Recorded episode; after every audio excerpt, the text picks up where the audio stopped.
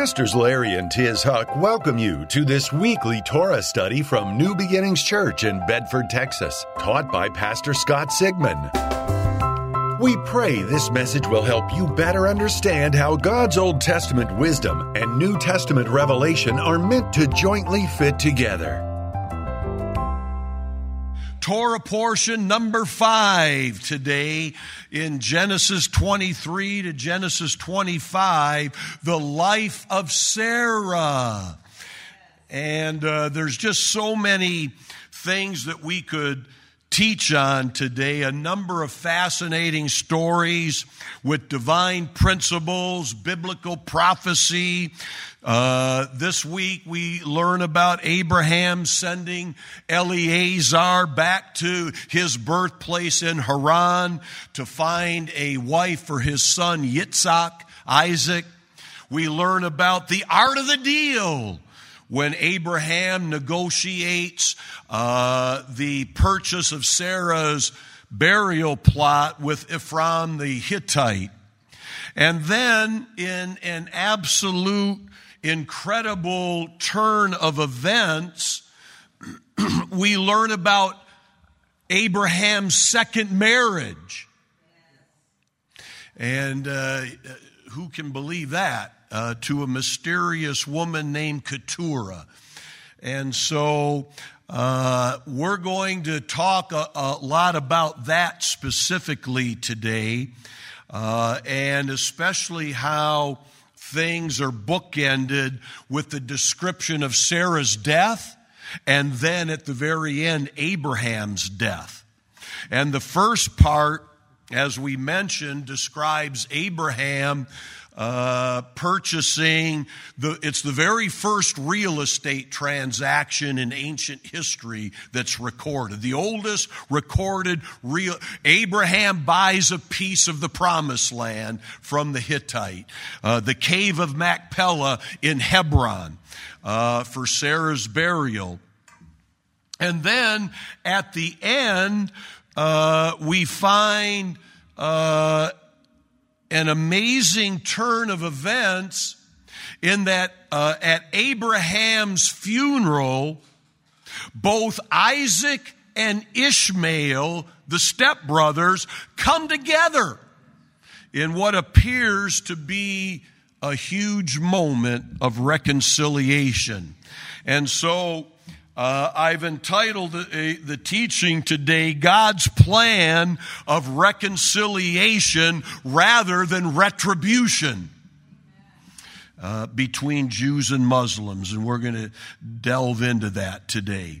But Isaac and Ishmael coming together in the Bible is a surprising development because I don't know about you, but I always grew up with the teaching that Ishmael was banished for life, never to be heard of again, along with his mother Hagar.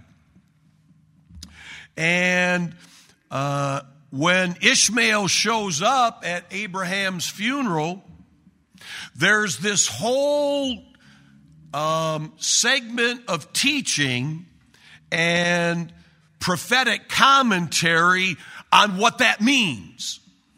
Uh, and it really tells an entirely different story about what happened to Hagar and Ishmael in uh, those later years. But what we're going to find out as these, we call them brothers from different mothers. we're brothers from different mothers. Isaac and Ishmael were brothers from different mothers. They were not the adversaries, we're going to learn, that maybe traditional church doctrine has taught us. And so, uh, one of the great rabbis who just recently went home to be with the Lord, a highly respected rabbi Jonathan Sacks, who I just have dearly uh, loved and appreciated all of his teachings and essays. Tremendous scholar, tremendous intellect, uh, former chief rabbi of London, England.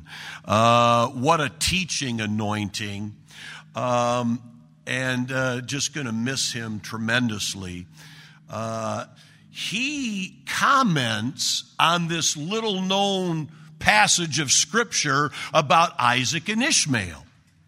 And he says that what's happening here at Abraham's funeral is an allegory for reconciliation between Judaism, represented by Isaac, and Islam, represented by Ishmael. Now, isn't that amazing? In fact, when you start digging into ancient teachings, you find that this view of reconciliation is actually shared by many of the great Jewish scholars going back centuries. And so uh, it, it's, uh, it's a great thing to study. In fact, Pastor Larry studied this and included this in his latest book on seven living prophecies. He points out that this scenario of Isaac and Ishmael is a miracle restoration uh, and it's a sign of the end times. And it's all, and I'll read the scripture, it all is birthed out of Genesis 25 8, if you want to mark that in your Bible. It says, Then Abraham breathed his last and died in a good old age, an old man and full of years, and was gathered to his people. And his sons, Isaac and Ishmael, buried him in the cave of Machpelah. Uh, that's where Sarah was buried, and that's where Isaac and Rebekah were buried. That's where uh, Jacob was buried. Rebekah was buried just on the road to Bethlehem, and there's a whole messianic teaching there where she's buried, Rachel's tomb, and when she died and gave birth uh, during birth, the birth of uh, um, uh, Jacob and Esau. But anyway, so this uh, passage of Isaac and Ishmael coming together very unusual. And it's been debated for centuries on what this means. And what you got to understand is that sometimes the Torah spells things out very clearly and plainly. Thou shalt not, or thou shalt do. Uh, but sometimes the Torah, the Bible only gives us hints and clues of what's happening, and it's left for people like you and I and the great scholars and rabbis and pastors and uh, others of the world to study and dig into things, connect some dots, and try to find out what God is saying. And this is one of those instances. In fact, uh, I was reminded and you might remember Pastor, he get his whiteboard out and he puts up uh, P R D S, pardes. How many of you remember that uh, teaching? Uh, Rabbi Joseph Shulam, our dear friend in Jerusalem, he wrote a book where he goes into detail on this, a book called Hidden Treasures. And uh, he talks about it in, I'm going to give you one of these fancy terms, in, uh, uh, in the light of what's called hermeneutics. Have you ever heard of that? It sounds like uh, some kind of plague you want to be delivered from, hermeneutics. But it's actually the art of understanding. Hermeneutics. How do we understand the scripture? Well, there's many ways to understand scripture.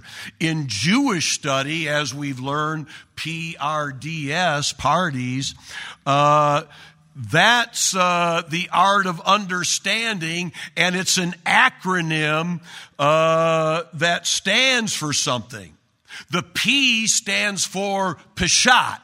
That's the plain and simple understanding.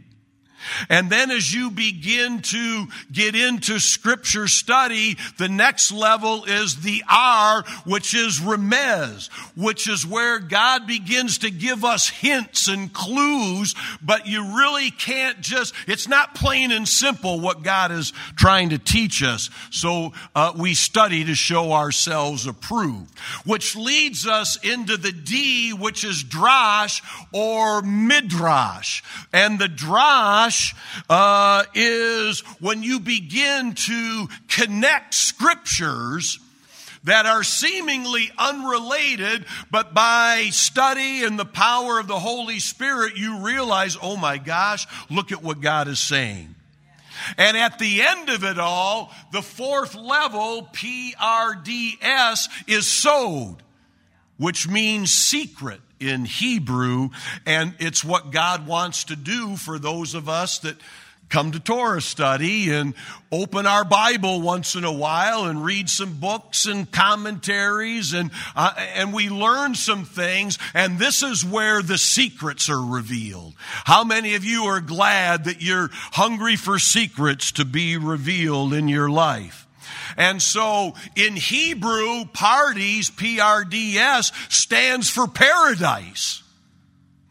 And that's the Hebrew word for paradise which is exactly where God wants to take us. He wants to take us down a pathway of life and blessing filled with wisdom and knowledge and love and peace and joy and all the spiritual and all the financial and physical blessing. And that's what paradise is all about. One day we'll have it for eternity. Right now, we still got to put up our dukes, don't we? And fight the good fight of faith to enter into the abundant life. Let me uh, turn my phone. Okay, so that's what's going on here with Isaac and Ishmael.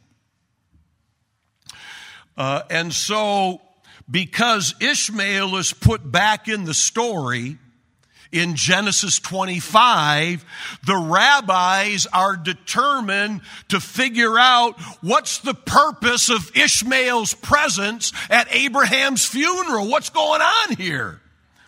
And so in Christianity, as I pointed out, we have an 18, 1900 year old doctrine that Hagar and Ishmael were banished from the family and never heard of again. We're always taught that any animosity and even the hate between them was never resolved. So the big question is, what are these guys doing together? What are these brothers, these stepbrothers, doing together here at their father's funeral? Now, there's no Peshat. There's no plain explanation in the Torah, but there's plenty of clues. There's plenty of ancient wisdom that we can explore. And that's why today we'll just delve into this a little bit.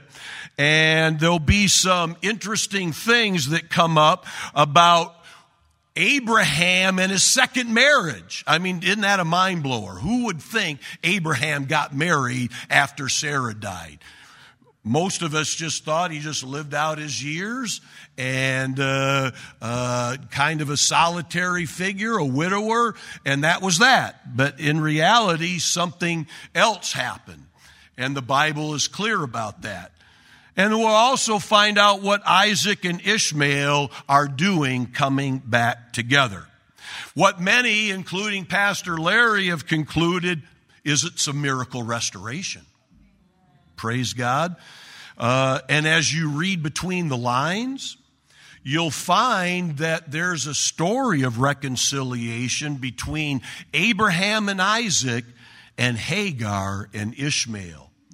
And what all of this is pointing to is prophetically in the last days, what we see happen with the patriarchs is going to happen at the end of the age. This is a very common teaching uh, in Judeo Christianity. that what we see as an example in the days of old is what's going to be replicated in the last days. In other words, history is going to repeat itself. So, what we're studying has great biblical consequence for us right now. We all know that Jews and Muslims both tra- trace their ancestry back to Abraham. Jews through Isaac, Muslims through Ishmael. And there's always been conflict and separation, but as it was in the beginning, it's going to be at the end. Amen. And Pastor Larry actually writes this in his book. Could it be that the love that Isaac and Ishmael felt for their father caused them at the very end of Abraham's life to come together in peace. It's a sign of the end times. Even Rashi, the famous rabbi in the Middle Ages, taught that when the brothers came together, and they did come together at the funeral, it happened to be Ishmael that repented of some things. Ishmael repented of some things.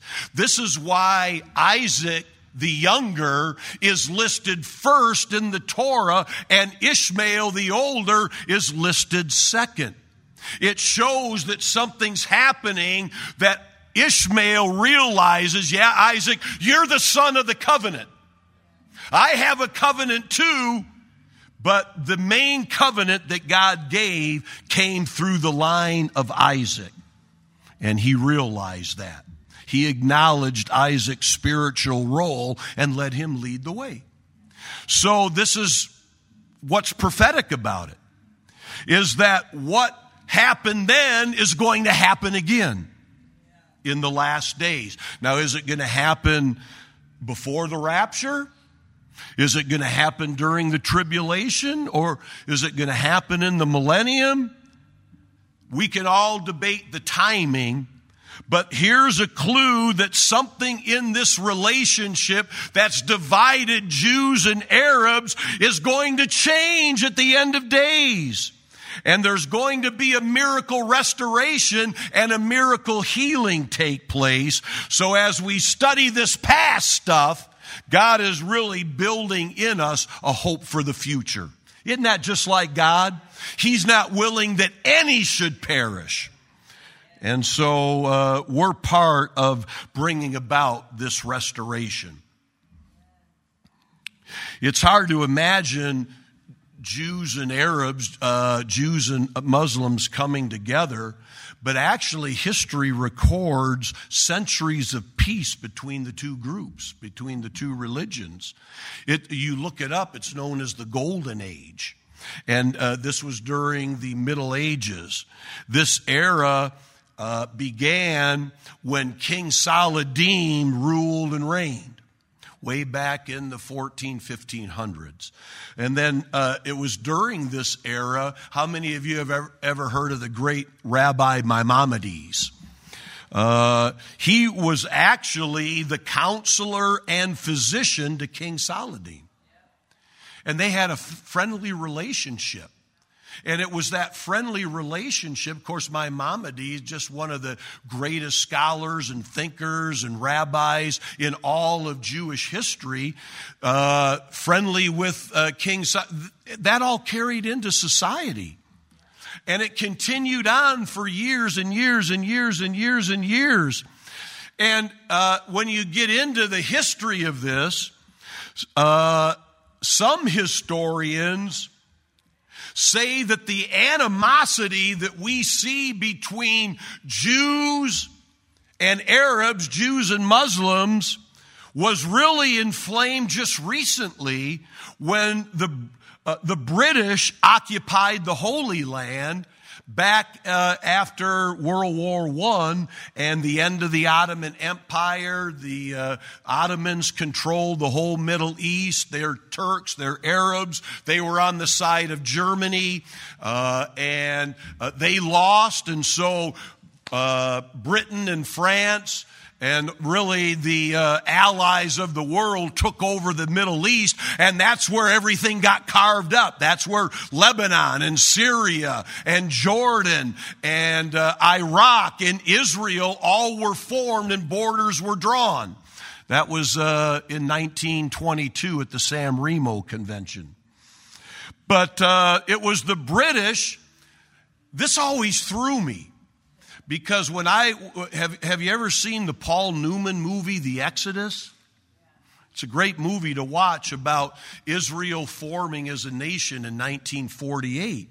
And even as a kid, I'd watch that with my parents.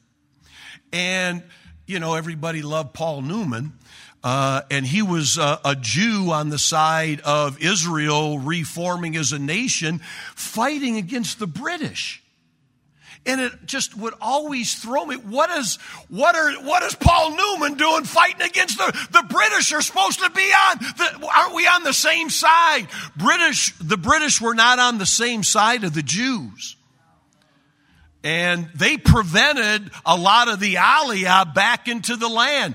Uh, the ship, the Exodus, all the people on the Exodus couldn't uh, disembark and come in, and there were internment camps, and the British turned hundreds of ships fleeing Nazi Germany away from Israel's borders. Always threw me.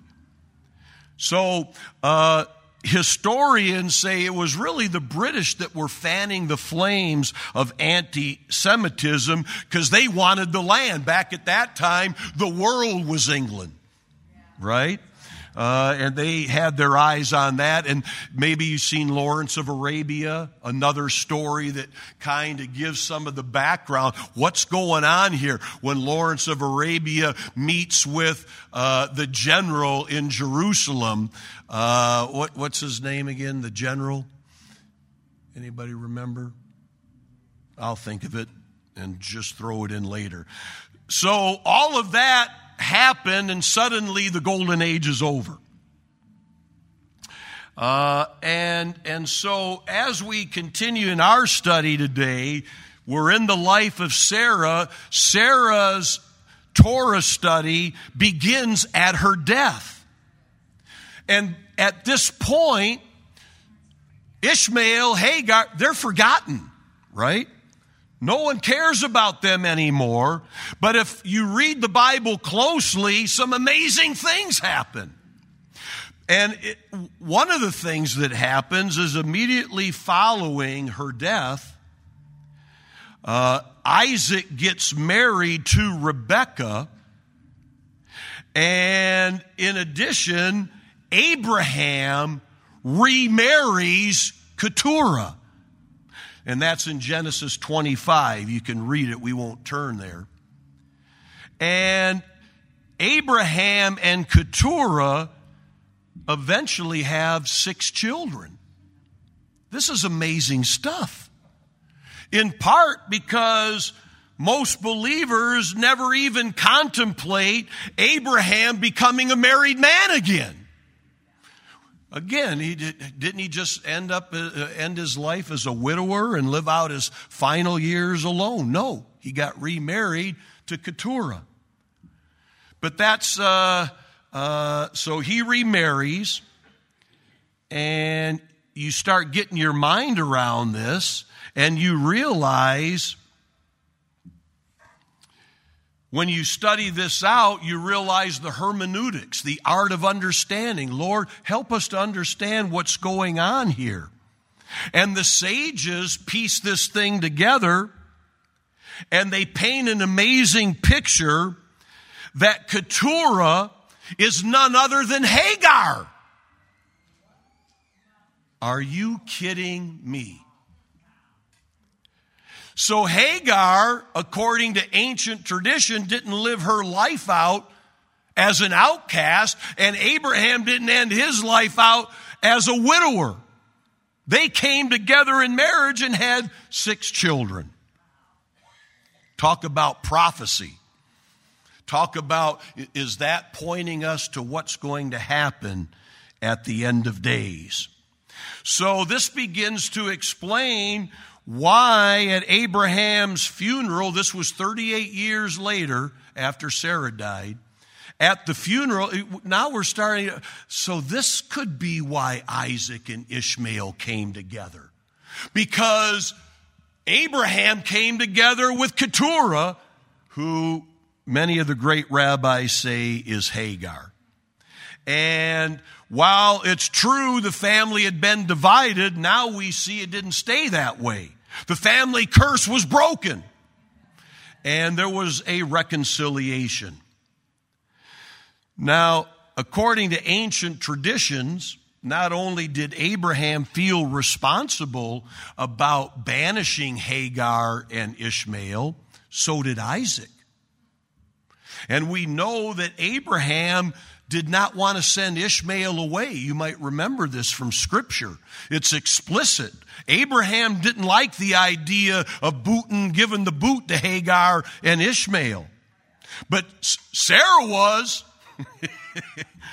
She's got to go.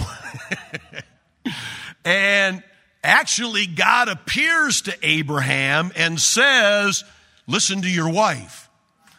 That's good advice for uh, marriages even today. Listen to your wife.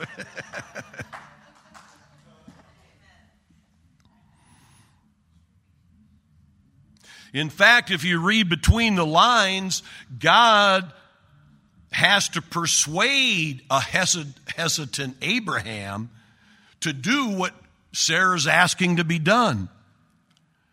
But in order to help sweeten it, he gives a, prof, a prophecy and a promise to Ishmael. This is in Genesis 21, verse 9.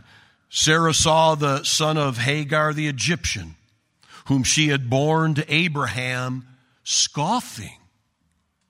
Therefore she said to Abraham, Cast out this bondwoman and her son. For the son of this bondwoman shall not be heir with my son, namely with Isaac. And in verse 11, and the matter was very displeasing in Abraham's sight because of his son Ishmael.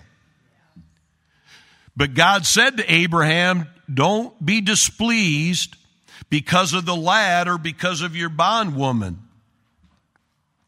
Whatever Sarah has said to you, listen to her voice, for in Isaac your seed shall be called. Yet I will also make a nation of the son of the bondwoman because he is your seed also. So Abraham sends Hagar and Ishmael away. And throughout Sarah's lifetime, any kind of contact or reconciliation seems to be impossible. There's no mention of it in Scripture. But according to our dear beloved rabbi, Rabbi Jonathan Sacks, there's an extraordinary midrash, a drash, a drash. It's rabbinical commentary that tells about how Abraham visited Ishmael twice during Sarah's lifetime. And then after her death, with Isaac's help, it's taught that Abraham seeks out Hagar and brings her back into the family through this marriage. And the Bible confirms the marriage. Now, we can argue is Keturah Hagar or not? Well, I mean, uh, Christianity doesn't really weigh in on stuff like this, but for uh, several thousand years, Jews have been studying this and trying to get a handle on what's going on. And with the re emergence of Ishmael into the story, none of this really seems so strange, right? Now, let's go into some more clues. Go back to Genesis 24 62. This is the place where Isaac and Rebekah first meet. The Bible calls this place Beer Lahai Roi. There's only one other reference in all of Scripture made to this place besides Genesis 24 62, and that's in Genesis 16 13 and 14, which just happens to be where Hagar was ended up after being cast out of Abraham and Sarah's encampment. So, Beer Lahai Roi is not only linked to Isaac, this is where Rebecca first lays eyes on him, it's also linked to Hagar and Ishmael. Amazing, isn't it? It's not a coincidence. How many of you know about coincidences? There's no such thing, especially in the Torah. Now, to many of the great Jewish commentators, this is a huge clue. One of the most powerful explanations is that Isaac has come to this place after Sarah's death to begin the process of reconciliation with his stepmother and stepbrother. Wow. And as unlikely as that seems, how many of you may have learned this through modern day psychology, where family psychologists and counselors will tell you that when a death takes place, it usually opens up the possibility for the family, the remaining, to come back together. How many of you have even seen that in your own lives? Right? Someone passes away, goes home to be with the Lord, and the family may have drifted apart, and there may have been a schism, there may be animosity, but somehow through the death of a loved one, all of a sudden the walls come down and reconciliation and miracle healing happen. That's what's going on here. Amen. So Jewish tradition teaches that Isaac is uh, interested in the reconciliation. So he actually takes Abraham to this place, Beer Lahai Roi, and he reunites Abraham, Hagar, and Ishmael. And look, I understand, it's totally unbelievable because we've never delved into any of these things as believers. There's Pastor Ed. Everybody say hi to Pastor Ed.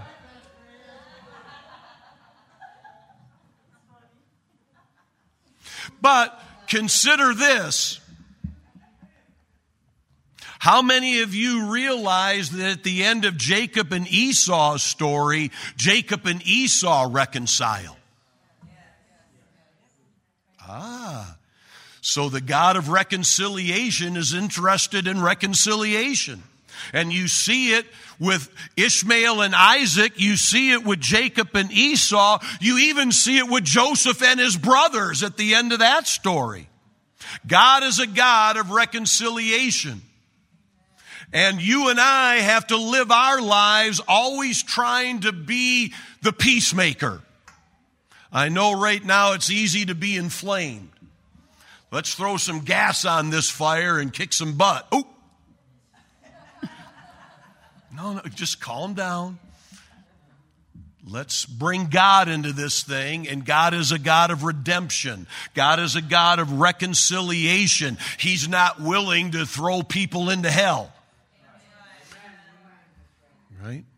So the peace and restoration between Abraham and Hagar and with Isaac and Ishmael is seen rabbinically to be connected with the messianic era. We've just spent weeks with pastors studying the timeline of the end of days. This is part of that timeline. We just don't have time to get into everything. But the work of the Messiah is not just to defeat the enemies of the gospel, it's to unite the world in a one world system. And this is why the Antichrist is trying to counterfeit that with their own version, the secular, humanist, Marxist, communist, socialist, demonic system of one world government. But they're going to enforce it with uh, the rule of an iron fisted law, and our Savior's going to uh, enforce it with love. Right? So there's reason to believe a reconciliation is coming. Right? So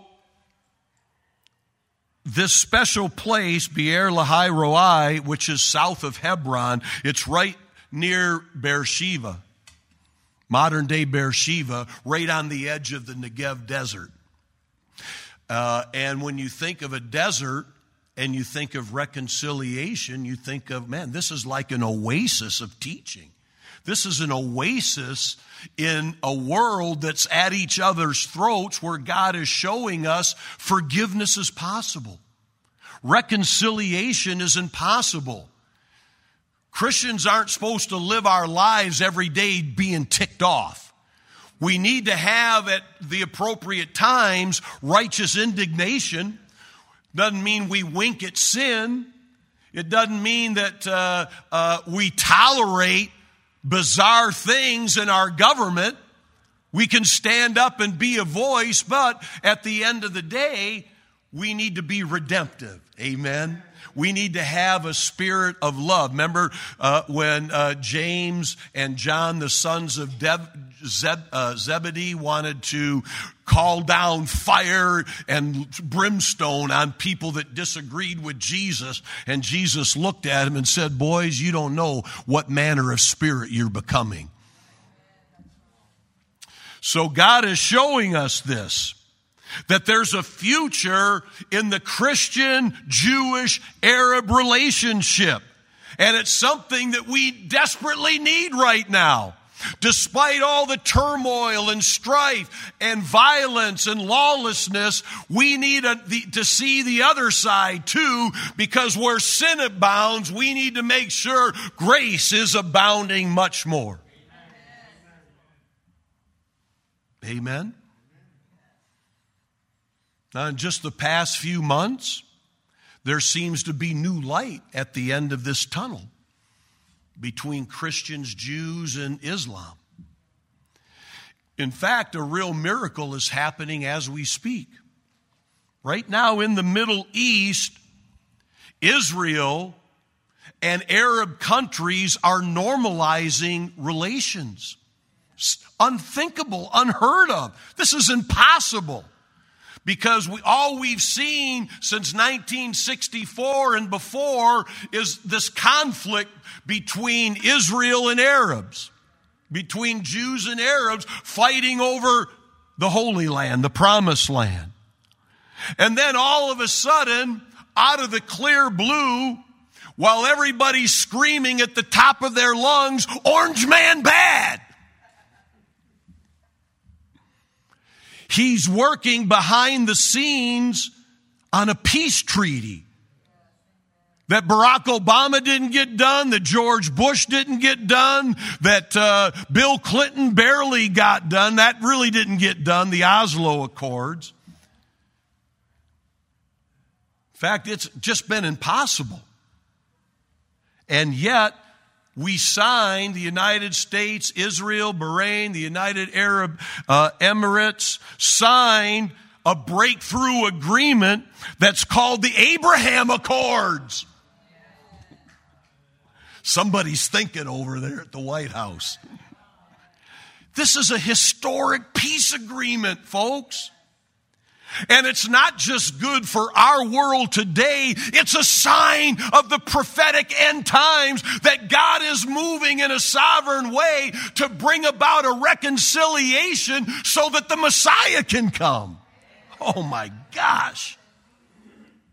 And there's other nations too. Sudan just came on board.